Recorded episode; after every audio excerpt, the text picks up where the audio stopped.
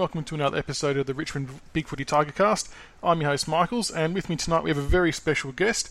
He played 228 games in total for 23 goals, and 207 of those were with Richmond. Darren Gaspar, welcome to the show. Yeah, um, great to join you all, and um, yeah, spend some time on the on the Tiger Cast. That's it. So we love talking about all things Richmond, and it's just great to hear from uh, from some past plays and just hear their story and where they're at now. So we'll start off. I mean, you obviously played for Sydney as well, so we'll obviously include that too because it was a, part of your career. Taken number one in the 1993 draft by the Swans, what was that feeling like being taken as the number one pick? Um, well, I pretty much knew I was going to get drafted number one, so there was no surprises. Um, and at the age of 17, you don't really have a comprehension of how big it is, and um, I remember flying across at the time and going to the draft, and it was quite a big event. But um, I was quite happy to turn around and go home. And I think at the time it was around of the time of schoolies, so I went back and had a few few weeks off after school, and yeah, it was sort of. But it was a bit. It was different. It was a lot different, and I was pretty casual. And from WA, the hype wasn't that big, so. Um, yeah, I didn't really get that caught up in it all. But sure enough, once you do once I entered the system, that's when I realised how big it was, and there was an enormous amount of pressure, and there is an enormous amount of pressure on the number one draft pick. Um, even today, I guess, um, yeah, there's a lot of expectation for those guys that do get picked up number one to actually perform and um, live up to that that tag, even though they don't, you know, do anything to get it. Like Jack Watts, for example, was sort of battled with that tag, I guess, but um, yeah, so there, there is a fair bit of pressure with it. So how far out did you know that you were going to go number one? Yeah, fair way. Um, I actually, I actually had a fair few conversations with um, Richmond, even in at that time, because I think Richmond had picked number two that year. Nine, nine, so, so I got picked by, I got picked up by Sydney at number one. I think Richmond had picked two, and they they picked Justin Murphy, but they I had, I had conversations with John North. I think John Northey came to my house along with Brian Waldron, and uh, yeah, they said to me that they would pick me if Sydney didn't pick me. But sure enough, Sydney did. Yep. And and I went to to Sydney, and uh, yeah, Richmond picked up Justin Murphy at number two. So um, yeah, but so I, I, I, yeah definitely knew I was going to get picked up yeah pretty early. I suppose that makes it easier to sort of deal with and prepare yourself for everything that was going to come your way? Well, it's funny. Like, yeah, as it's pretty young. Like as a seventeen-year-old, you've got no idea what's what's ahead of you. And man, I'd never, I'd never put a load of washing on, and never. I don't think I'd ever cook cook dinner for myself. And then all of a sudden, you're thrown into the deep end. And I, it's quite funny. I remember and I'm not joking. My first load of washing, I washed, I watched, I washed the, the Sydney Swans tracksuit, and I put it in hot, and so my tracksuit was pink and white for the rest of the time I was there. I, I was wearing a pink and white. Yeah, because I washed it in hot water. but yeah, so you're just young. Like I, I, I, played my first game when I was 17 in Sydney. Yeah. So yeah. You're um, just a young kid, but it was all good fun, and like it's quite funny. Like you hear about, you know, these players now wanting to go home and not wanting to leave their home state. I sort of had the opposite view. I was I saw it as an adventure and to go the other side of the country. So it was very exciting at the time. Just on that, um, I hadn't sort of planned to ask this, but now you've brought it up. With the kids wanting to go home these days, yeah, uh, I, I feel like the clubs are losing complete control and it, it, they're not getting benefited at all when kids are wanting to leave so early. Is there a fixed for that? Oh, yeah. Uh, look, I think it's more of the managers putting a play on trying to get um, top dollar, and if they, yeah, I think it's a bad trend. I think it's disappointing. You know, some of these guys need to grow up and and uh, at some point you need to leave your leave the nest, for example, and experience different things. That's just my view. Um, yeah. I don't know what the fix is for it. Perhaps, um, yeah, I think I think the the WA teams just need to be clever, be clever about who they pick. If they've got two players exactly the same, one's from WA and one's from Victoria, I think they should just choose the WA player. I, I, I don't see the sense in choosing an interstate player when they don't have to, um, first and foremost. But then, yeah, so that that'll eliminate some of these issues. But then, as for the players always wanting saying they want to go home, I think they, it's a big cop out, and they need to grow up. To tell you the truth, but how do you say that? Like, yeah, I mean, politi- politically incorrect, I guess. So. It is, but like with the way the fixtures are these days, they'll probably end up going home two or three times a year, and I'm sure the clubs will allow them to stay an extra day or go there a day earlier. Um, it's not like you know, it's not like the states where you have to fly you know eight or ten hours to get to some places. Everything's pretty accessible. So I agree with you. I think they need to sort of harden up a little bit. yes, but you can't say that. No, no, definitely not. So heaven forbid anyone tries to speak the truth or sense out there in the AFL world with the media and all that. But in, but in reality, there's only like a handful. You know, you look at the trade period. How many were there that were coming out and saying they wanted to go home or want? You know, there's not that many really. So I think it sort of gets beaten up a little bit, and uh, you know, so well, Bryce Gibbs wanted to go back to Adelaide, and because but he's had a big, he, he's done it. He's been in Melbourne for the last what ten years or something yeah, or other. So he's right. sort of and same as Danger, and I guess the same with Gary Ablett to an extent. Like Gary Ablett's, you know, 31 and he's been up there for seven years, so I can sort of understand that. But it's when the young kids turn around and say they want to go home, that's where I sort of say, oh, hang on, that's a bit ridiculous. So, yeah, and that's where the clubs get burned a little bit because they put their effort into developing these kids, and then all of a sudden they want to jump ship. Absolutely, yep, absolutely. So, all right, back to yourself though. Um, were you always a defender as a kid in your junior days? Yeah, pretty much. I look when I was I played a fair bit on ball as a as a sort of ruckman or ruck rover, um, you know, sort of through my mid teens, and then um, and then when I went to yeah, I yeah more more I guess more midfielder and on ball, um, and then when I started playing seniors, because I grew up playing in the South Fremantle, so I played senior footy for South Fremantle. And then when I started playing senior footy, I was sort of earmarked as sort of centre half back, half back, and played in those areas. And then um, once I got into the AFL system, yeah, predominantly played in the back line. And then, yeah, that's okay, how. So yeah, so you're always pretty comfortable down there, which makes it easier as well. Because it's weird the amount of times you speak to people who are, you know, playing even as a forward potentially, and then they get drafted, and the only spot they can really play in is down back just to fit into the team. They've got to fully adjust. So, yeah, yeah. No, I sort of, it's yeah. I, I remember playing in a in a WAFL game. So I was playing for South Fremantle. I actually played on Tony Modra, and I was like 16, and I played on Modra. Like even for whatever reason, the South Fremantle WAFL, oh, It was it like a pre-season game, and they thought, oh yeah, this kid can play. And so all of a sudden, I was like 16 playing on Modra when Modra was in his prime. It's quite funny. I was uh, in a practice game up in Kalgoorlie. So wow, that, that was nice of the coach. Yeah, exactly. Yeah.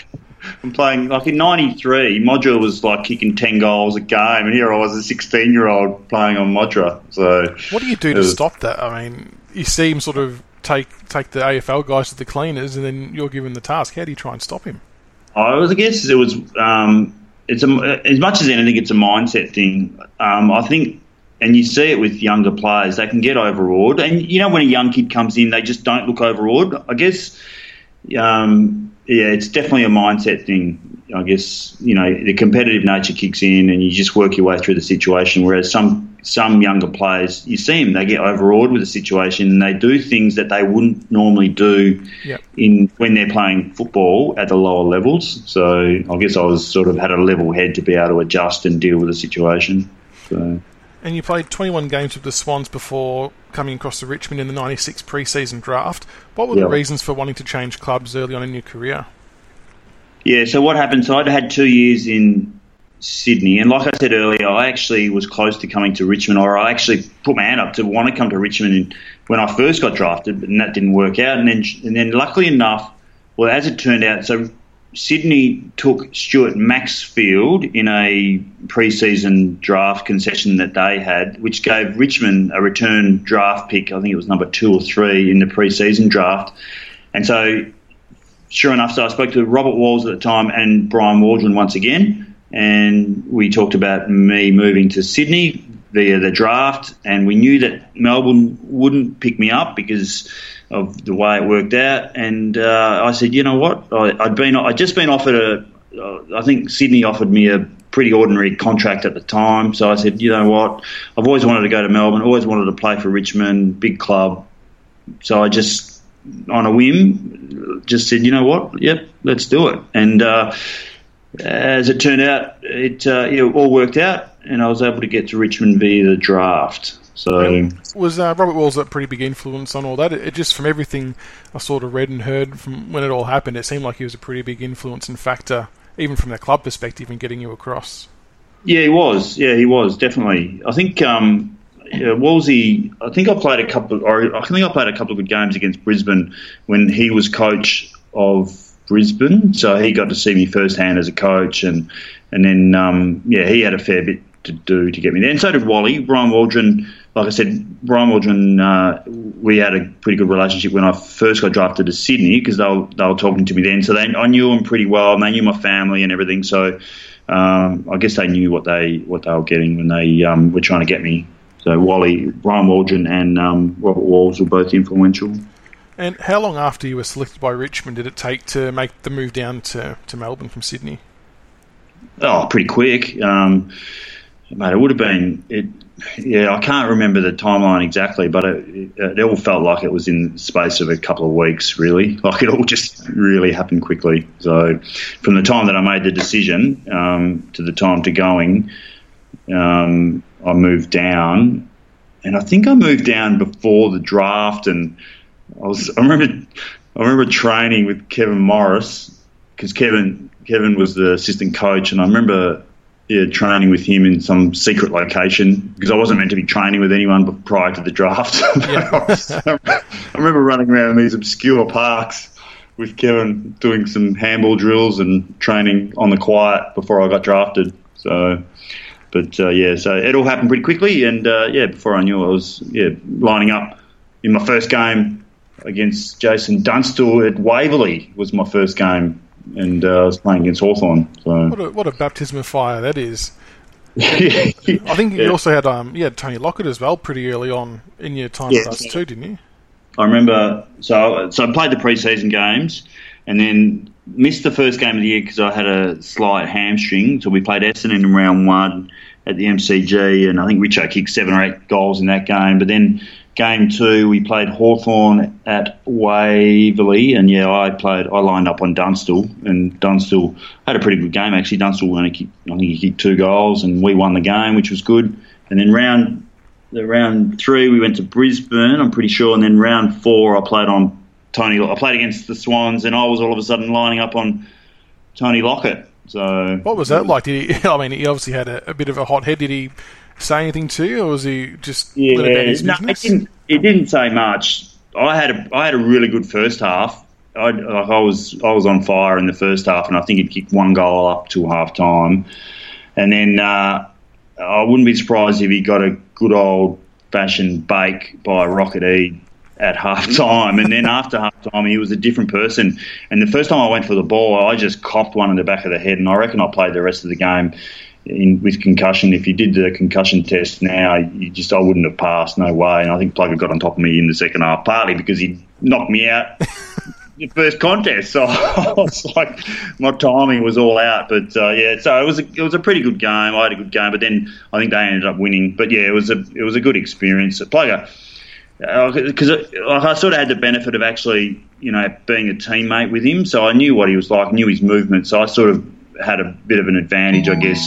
But um, nothing can prepare you for when Plugger got really angry because he was a fierce competitor and uh, unlike any other that I'd ever experienced. And well, I guess, yeah, on the return trip with Dunstall, when I played him later in the year, I saw the same. I saw the same angry sort of person with Dunstall as well. So I was about to ask, leading into those games, how do you like prepare and plan yourself to take on guys like that? It just must be uh, somewhat daunting you just got to. It's it becomes it be, it's it becomes a game of um, percentages. Like you got to play the percentages. You got to say, well, you know, if I do ninety five percent of the things right, which you know, I, yeah. So you sort of break it down, and you can't get too overawed with their history or what they've done in the past. That all, always comes into it, but then it kicks you into going back to your processes to, to making sure you know you do the right things, get in the right positions, and sure enough, like if you work through it, you can sort of you know, I, you, you back yourself. I was always, always reasonably confident with my physical ability. It, it, comes down to mental because, you know, when you're playing on those gun full forwards, it's all about timing and leading. And you know, Plugger's not that quick, but he's quick to make movements, and his first steps that is really quick. So you got to be right on with every step that they take. So it's just a game of concentration and playing the percentages. So. And even though they were noted goal kickers, you kicked 23 yourself. But the one I want to talk to you about is round 17, 1998 versus Geelong. Pouring rain. We uh, yeah. uh, had a quick counter attack, and you ended up in the forward line, and the ball was gone across the face of goal, and you chased the Geelong play, and you kicked it out of bounds on the full. You're standing there in the forward pocket, and you got, got called to play on, and you just casually snapped a banana for a goal. Um, what was going yeah. through your mind there? Well, was a great goal. It was a good goal, yeah. I actually kicked two goals that game. I was playing, um, I think I had like six or seven possessions, two goals. So I always, I always tried to run down the ground to take my man out of position. And, and once you got past halfway, it was always, I always had the idea of game on, have a chance to get a goal here because. And then uh, that one in particular, it just kept on going further and further. And, and I think I was on Barnes, and then I sort of knocked it back. He kicked it out, and then um, I sort of went to do the fake pass on the inside. There was no way I was going to pass it, and then I just threw it on the boot. And yeah, sure enough, it went straight through in front of a big crowd and on really on a really wet day. I think the we only kicked about eight goals for the game. So. Yeah, it was pretty low scoring, and it was a pretty casual celebration. I thought you might have gotten up and about for that one. I guess you're not. I'm just not. You're just not used to it. Like, I didn't know what to do really. I um, yeah, you sort of uh, yeah, you're just not used to doing the celebration, and then you, you, and then the other thing, you've got to run so far back. So I'm like, oh shit, I can't sit here. Sorry for the language. You can't sit here and celebrate. It's not like you're a four where you can just run around and celebrate. You got to go. Oh, I've got to get all the way back to my position, which was at yeah. the time full back. So I've got to start get on my bike here. So no time to celebrate. no, exactly. Yeah, exactly. You should have just sent one of the Fords down there and said, "No, I've got it down here, boys." Yeah, well, like I said, I kicked. I ended up doing the same thing. I kicked another one from a free kick later in that. I think it was I don't know later in that game. So that was probably my highest scoring game. So. Do, when you have moments like that, do you ever think just to say to the coach, maybe chuck me down here a bit more, and this is what I'll give you? No, it was a funny one. I actually really enjoyed kicking goals on your forward. So I remember, I, you know, because it's like a little challenge during a game. You don't get many you know, as a fullback, you don't get many wins. Like you know, you can punch the ball out, and you know, you get a little, you get a little cheer from the crowd, but it's nothing compared to your, your full forward kicking a bag of goals. So when you get one back on them, it's it, it's really rewarding. So um, I, I used to always try and yeah get down there to try and get a goal. And when you do get them, it was uh, it, it, was a real sense of achievement. Yeah, absolutely. It's so hard to do it. Like to get down there and score a goal on a gun forward, you just don't get those opportunities very often. So no. when, when you did do it, it was quite good. I That's yeah, I, I, got a, I, I got a few on on Carey and a few on Grant, and those those goals I'll never forget them because yeah, they it's just so hard to get them off you know, get down there, drag them into the forward line, turn around, take a mark, or get into a position to get the goal. So when you do get them, it's yeah, it is lots of fun. Yeah, so Alex Rance tried the same thing this year. I think it was against Fremantle. He just drifted down there and nailed yeah. one from 45. So yeah, um, yeah. it's good, good to see it. Uh, in 2000 and 2001, you had a pretty good year. So being selected All Australian in both years, is that something yeah. you must be extremely proud of? All Australian, that's huge. Yeah, no, I had um, they, they, were good years. Um, I reckon I was pretty unlucky in '98, to tell you the truth, and even '97. I look at it and I go, oh, some of the guys that got that got picked in that side, I was, I was at the time I was pretty up. I was, oh, I was pretty frustrating. So then finally to get it in 2000 and 2001, yeah, it was it was good. I was pretty happy with it because it's sort of like recognition of your your year. And in 2000, I only I think I had a I had a broken cheekbone. I had a couple of other injuries. I only played like 16 games, but I had a pretty good year at the same time. So. And 2001 was even better again because you, of course, won the Jack Dyer medal. Um, that must have been something you maybe not expected when you started out as a junior that you're ever going to win a club best and fairest. What what was that night like for you? Oh yeah, it was good. Um, it was at the time. I remember it clearly. Well, it was it was a double edged sword. Um, we'd lost the prelim a couple of weeks or about a week earlier. We had a heap of retirements, and uh, so whilst it was exciting to win the Jack Dyer medal, it was sort of a frustrating time because we just missed out on making the grand final. um, having lost to Brisbane in Brisbane. So whilst it was good having the individual honour, it was at the same time it was really frustrating having lost that prelim because um, we had a pretty strong side that year and we were pretty competitive. But yeah, personally, it was one of those things. It was good to win it, especially because in 2000 I just missed out to Andy Kellaway, and uh, like I said, I played like six, I think 16 or 17 games and came second, and so to follow up the next year and win it, it was quite good. And speaking of the final series in 2001, the semi-final win against Carlton was, was huge for the club. What do you remember about that game, and what was the feeling like after the siren within the group? Yeah, that was. Uh, it's funny the memories you have, but that was the week of September 11. So it's funny. I just remember. I remember Danny Frawley's speech. I think on the Tuesday when September 11 was on the Monday night. Matty Lloyd had headbutted me in the qualifying final, so I went to the I'd been to the um, tribunal the night before. Matty Lloyd got one week, and, and I was like, you know, and finals was massive, and it was the first time Richmond had been in the finals for a while. So the build up, and so the first final we'd lost, and the, the you know, you just got caught up in it. And then September 11 happened on the Monday night, and then everything changed. The whole final series and the atmosphere was totally different because the world had changed on that night, and you can imagine and so going into the game was just the most surreal feeling. Um, going in, knowing, yeah, this game's really important, but after seeing what we'd just seen and the week that was, it sort of doesn't feel the same. Yeah. Albeit on game day, you kicked in and, and, and you realised that this is actually happening now. We've got to play.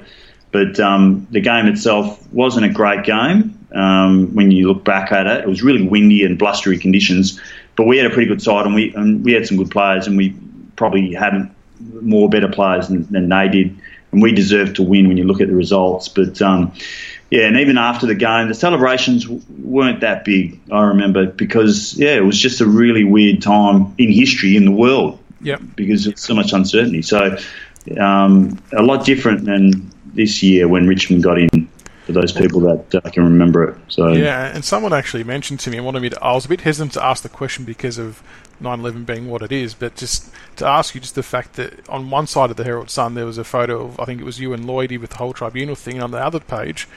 It's the world's, you know, in complete yeah. shock with 9/11. Like you couldn't have two further things if you tried. Like it's just, it was amazing.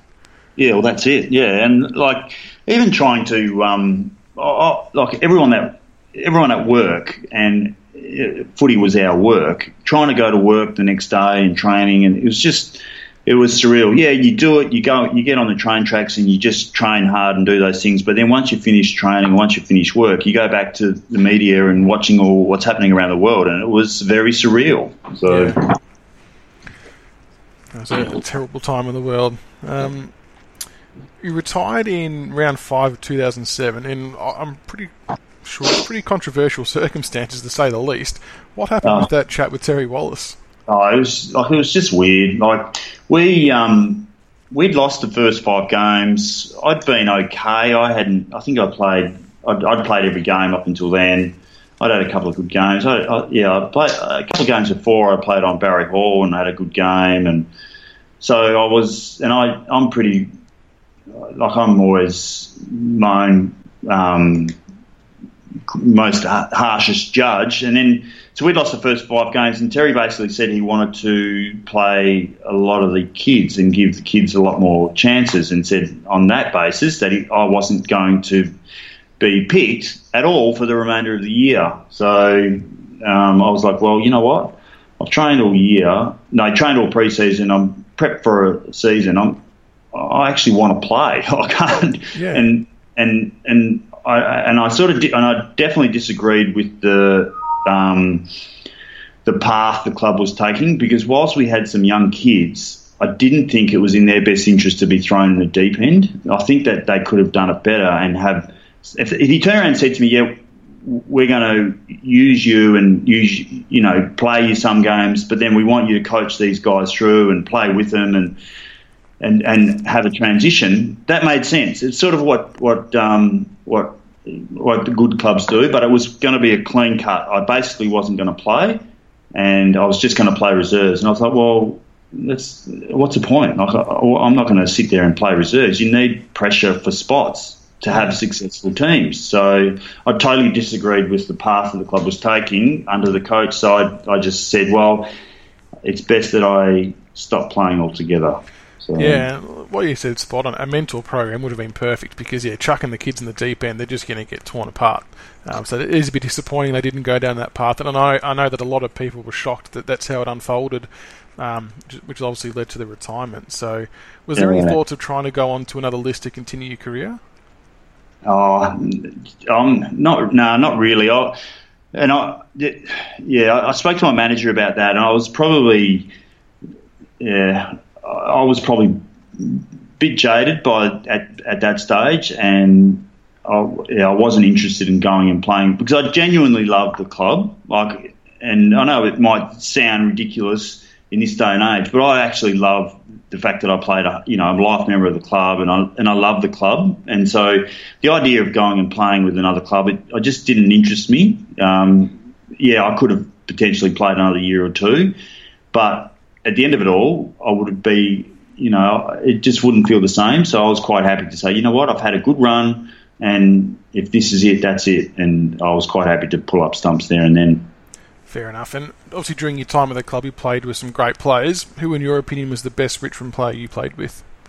Yeah, that's a tough call. At different times, different players were on the top of their game. So, you know, people automatically go to a Matthew Richardson, but I would say, you know, Leon Cameron was fantastic. Duncan Kellaway was unbelievable when he was on top of his game, and he was one player that um, was you know injured at the wrong time. Wayne Campbell was unbelievable at different stages of his career. Um, Nick Daffy in in '98 was a, you know a gun, and he did some amazing things in his work rate. And Paul Broderick in '96 was you know one of the premier midfielders in the competition and won the won the BNF. So a different stages, yeah, there was different players that really stood out. So.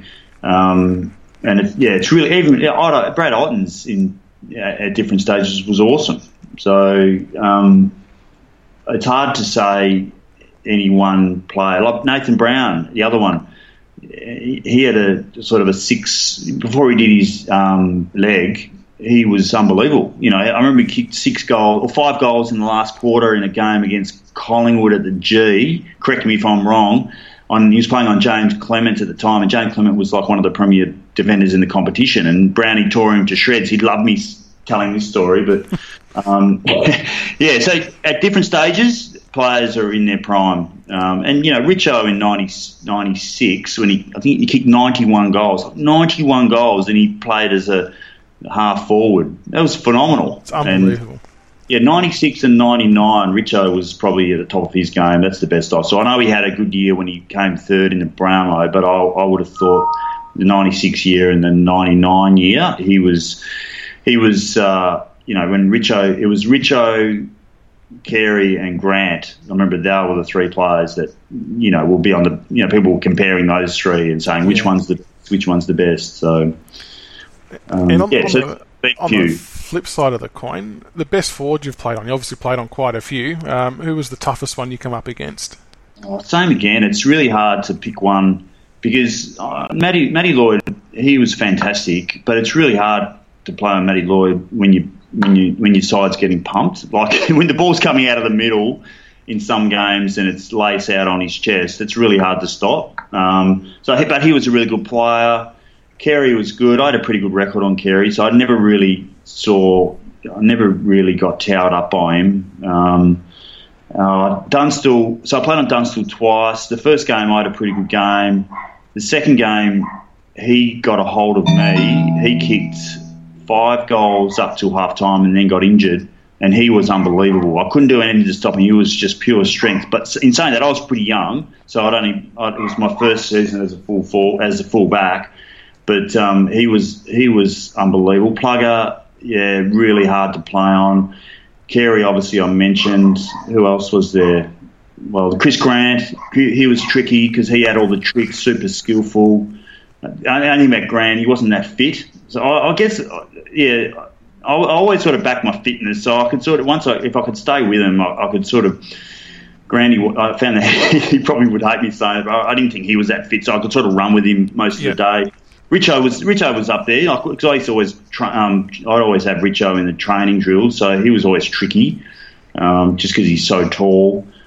Corey McKernan, when, he won the when he won the Brown, or he, missed out on the Brownlow in '96, he was unbelievable. He was one of the hardest players actually. When in '96, when he when he did he missed out, out on that Brownlow, he was very difficult to match up on because he was so tall and he was fit and he could run and he did it all. So um, yeah, so there's there's obviously a fair few players that come into that mix. And for any upcoming defenders out there, what kind of advice would you give to someone playing in the fullback role to give themselves the best chance of stopping a key forward?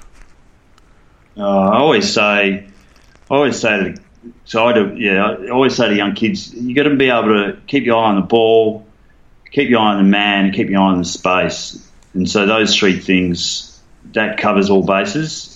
If you, if, and if you if you can do all those things and get into a position where you can continuously do those things, you're basically you're giving yourself the best chance of success because yeah, if you can see your man, you know where that is. If you know where the ball is, you know where the man's going to, eh, you know where your man's going to lead to. And if you know where the space is, well, you, that's where your man's going to lead to as well. So you can sort of, and then if you know where the space is, and you know where the ball is, and we get the ball, well, then you can run into the space. So it's sort of, it's sort of like a triangle that works to help you solve those decisions as a key defender. Uh, very sound advice. Uh, and since you've retired, what have you been up to these days with work and all that kind of stuff? Yeah, so after I retired, um, I had twin girls and we moved back to Perth, and so I've been living in Perth. Um, I do do um, radio for SEN. I've been lucky enough to do special comments for the SEN games in Perth for the last sort of seven or eight years. Work with a great team over here. Tim Gossage is the main caller, Brett Phillips or, or whoever they fly for SEN. So that's been good. And I, for my my um, full time occupation, I'm actually a financial advisor and so I work for myself, and uh, yeah, a financial advisor looking after clients and helping them manage their yeah financial affairs. And I suppose to do that, obviously a bit of studying would have come into it. Was that all studied while you were playing, or did that all happen post footy?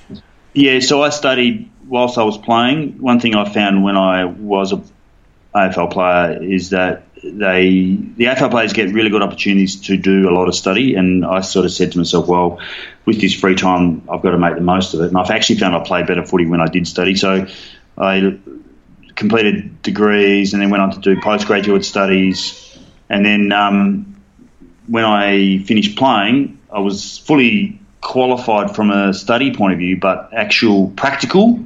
I hadn't done much practical work, but I'd completed all the um, yeah qualifications to be able to step into a role. So, And onto the Tigers of this year. What did you make of the season? I mean, at the start of the year, did you ever think they were a chance to go all the way? well, you know what? I, I was bitterly disappointed last year because I because I, I do believe they've got a good mix of um, senior players and young players coming through. So last year was really surprising, and I guess a lot of that frustration came out with supporters and you know anger at the end of the year and whatnot. Um, so yeah, I did. I, I actually yeah I, I've expected them to do really well. You know they they lost those finals, those three finals. Every one of those years, I thought they've got the capacity to go all the way. I know the media do their best to bag Richmond and say they're no good and you know all this crap about. But the reality is, in those three years, they had the team to go all the way. They they really did, and nothing changed between now and then. I, I, yeah, they they got the, the um, obviously a couple of Caddy and Prestia and Nankervis, uh, the big those those three. But I still believe they had a good side those three years. They were unlucky, didn't go their way, and then things they, they did go their way this year. And uh, and sure enough, with a bit of luck, the side didn't get too many injuries or ne- no injuries at all, and they just played a hard brand of footy. And uh, so even even the after watching the first final all year, when you looked at the way they played and their, their intensity, and they, they just had so many things going for them, and the media. For whatever reason, try and do their best to downplay the Richmond performances. Well, when you look at the whole year, we, we you know, those close games that Richmond lost, if we'd won them, we would have been on top by a mile. you know, so, yeah, exactly. I don't think um, people should be surprised by the result at all. And when, even when people talk about, oh yeah, Richmond, they come out from 11th. Well, you got to remember this Richmond side lost those three finals, but we still won 15 or 16 games for the year. So we've had a good side for a long time, and uh, we haven't come out of nowhere. We've actually had a really good side. The fact is, we've lost those finals um, for whatever reason, but with with a couple of small changes, the side was able to put it together on the on the park in the in the final series, and and sure enough, history speaks for itself now after the the big wins. So. Yeah, I mean, last year for me was just one of those really weird years, and you could tell it just nothing was working for him, and I mean, I think a lot of people knew that we would never play like that again. It, it just it couldn't happen, and then yeah, this year they come out and and did what they did. And I think there's a bit of an ongoing joke with a lot of supporters that uh, apparently we still haven't beaten anyone good, according to opposition oh. people and media. So. Well, that's it. It's like how, how long is it going to take before people take the club? I don't. It doesn't bother me because uh, I'm sure it doesn't bother the players either because the reality is they've now won a premiership and they've got a pretty good team going forward and. Um, I think they're going to be in a good. They should really be in, in a you know a, a, strong position for the next couple of years at least. Yeah, definitely. And the grand final day itself, a few people have said they saw you in the crowd enjoying it. What was that day like for you? Oh, it was fantastic. I actually came across for the prelim um, game as well, which was awesome.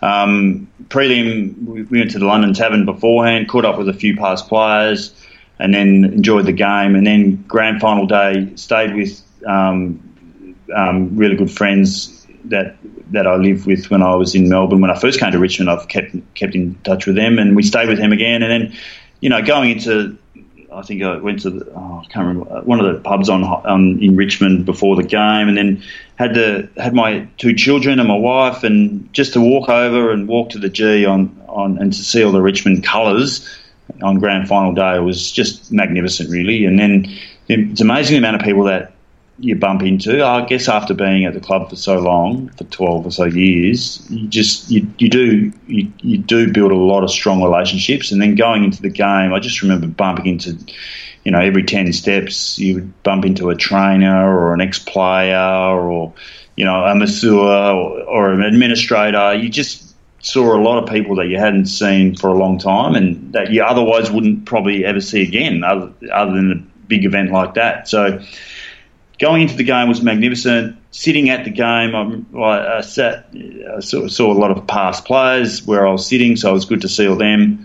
And then just to have that whole experience with my two girls and my wife, that was yeah, it was awesome. And for the club to do what it did on the day, it was brilliant. When on the flip side, it would have been a nightmare if they'd lost. You know what I mean? So during the game, it was a sense of relief that they did what they did. Um, people asked me, "Oh, did you cry when when the result went your way. I, I always responded, yeah, I would have cried if they'd lost, but I was I was just genuinely that happy yep. for the club to do well and to play the way they did. So, and what was the, the point during the game where you realised we had it won? I think at half time, a few people were coming up to me saying, "Oh, um, you know, what's going to happen?" And I was reasonably confident, saying to the people that would smash them after half time. so I was, yeah, I was maybe getting a bit ahead of myself, but I said, yeah, we'll smash them from here on in. But you know, there's always that element deep down inside where you go, geez, the game does turn pretty quickly, and it can turn. But when you look at the replays, we were all over them before half time, and sure enough, after half time, it was game over, and it was game over pretty quickly. Yeah, and the players have obviously had that belief the whole final series. I think Brandon Ellis said after the Geelong game that they knew they were going to be able to grind them down and run all over the top of them. They just really backed themselves in and believed that they had everything it took to, to beat those teams. Oh yeah, they, they every every player on the field for Richmond had a red hot go, which is the minimum that you'd expect. And it just seemed that Adelaide didn't have that. They had a few players that just I don't know, they just didn't want to uh, yeah, maybe they didn't have the greatest preparation or lead into the grand final with their lead up games, whereas the Richmond lead in games were just hard and contested. Whereas the Adelaide game, especially the Geelong prelim, it was just a soft game and they just got it on their own terms. Probably too easy in, in their build-ups, and uh, and they probably played that way in the grand final. Whereas Richmond didn't give them a chance, and sure enough, the uh, the result went our way. And what did you make of the the national anthem stance by the Crows boys? I think it was ridiculous. I think it was. I think it was laughable. I love. I love the some of the commentary. What they call it, the Power Rangers stance. Yeah, yep. It was just. It was embarrassing. I was like, "What the?" What the I, I was sort of. I was thinking, oh, it'd be quite funny if one of the players just stood there, like I know, I've you know, just an Alex Rance just stood there. What were they going to do? Would they, would they, just stand there? It was like, oh, apparently. Are they, they going to do it during the year now, or oh, yeah? If they did do it during the year going forward, well, what they should do is just leave a player standing there. yeah, that's right. Everyone else go go to your positions, warm up, and oh, they can stand I think, there. I think those kinds of things yeah, if you're worried about that to make an impact, you, are probably losing sight of what's really important. You know what I mean? Like, you know, something's not quite right if they think that's going to make a difference. Yeah, exactly. Um, who would you have picked for the Norm Smith medal?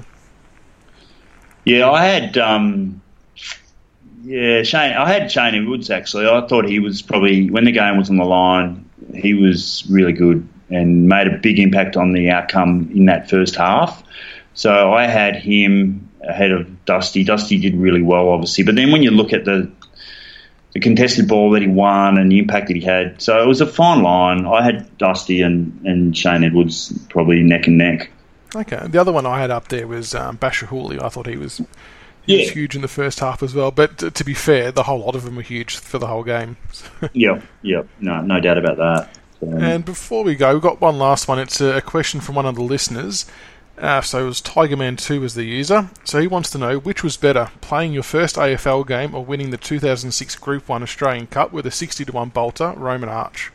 yeah, very different, very different experiences uh, with with playing AFL and playing your first game as a number one draft pick. You've just got a lot of expectations, so there's a lot of pressure, um, and a bit, it's a bit like that.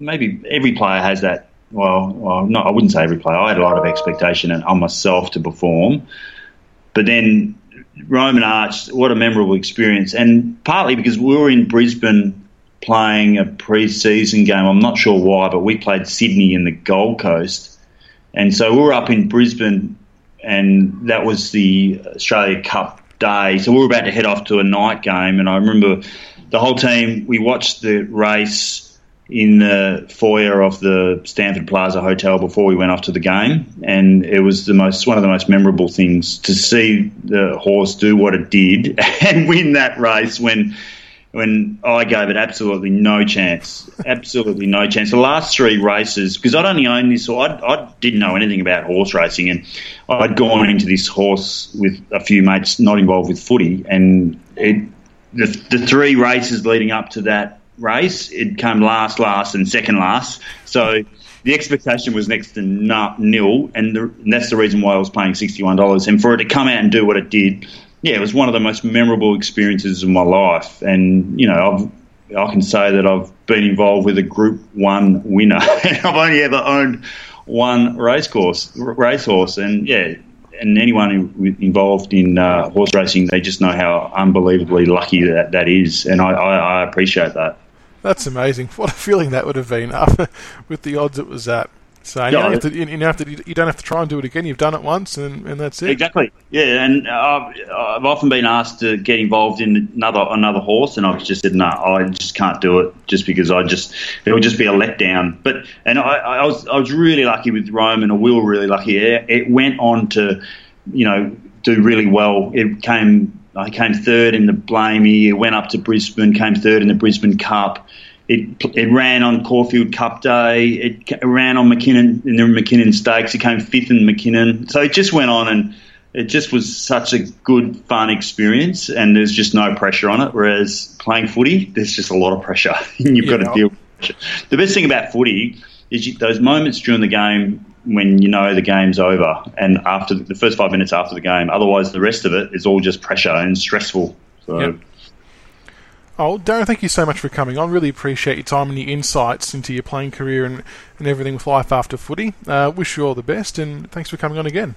No worries. No, I'm uh, always happy to uh, yeah to have a chat about Richmond and yeah because I love the club and great to uh, have experienced the Richmond Premiership this year and to all those Richmond members and supporters. I'm sure you all enjoyed it as well. And yeah, and I know you said before we got on that a lot of Richmond supporters saw me during the game, and you know it was just fantastic to have you know a lot of those people come up and have a chat, and yeah, it was yeah, it was a great experience. Oh, it's good to hear, mate. Oh, thank you once again, and um, yeah, we hope to see you around the club a bit more often as the years go on. Yeah, no doubt, no doubt. Thanks, okay. mate. No worries. Thank you for listening to another episode of the Richmond BigFooty Tigercast. Be sure to subscribe to the podcast on iTunes and YouTube so you can follow all the roast and toast, the reviews and previews, and all topics Richmond. Also, keep an ear out for our special episodes of interviews with past players. Go Tigers!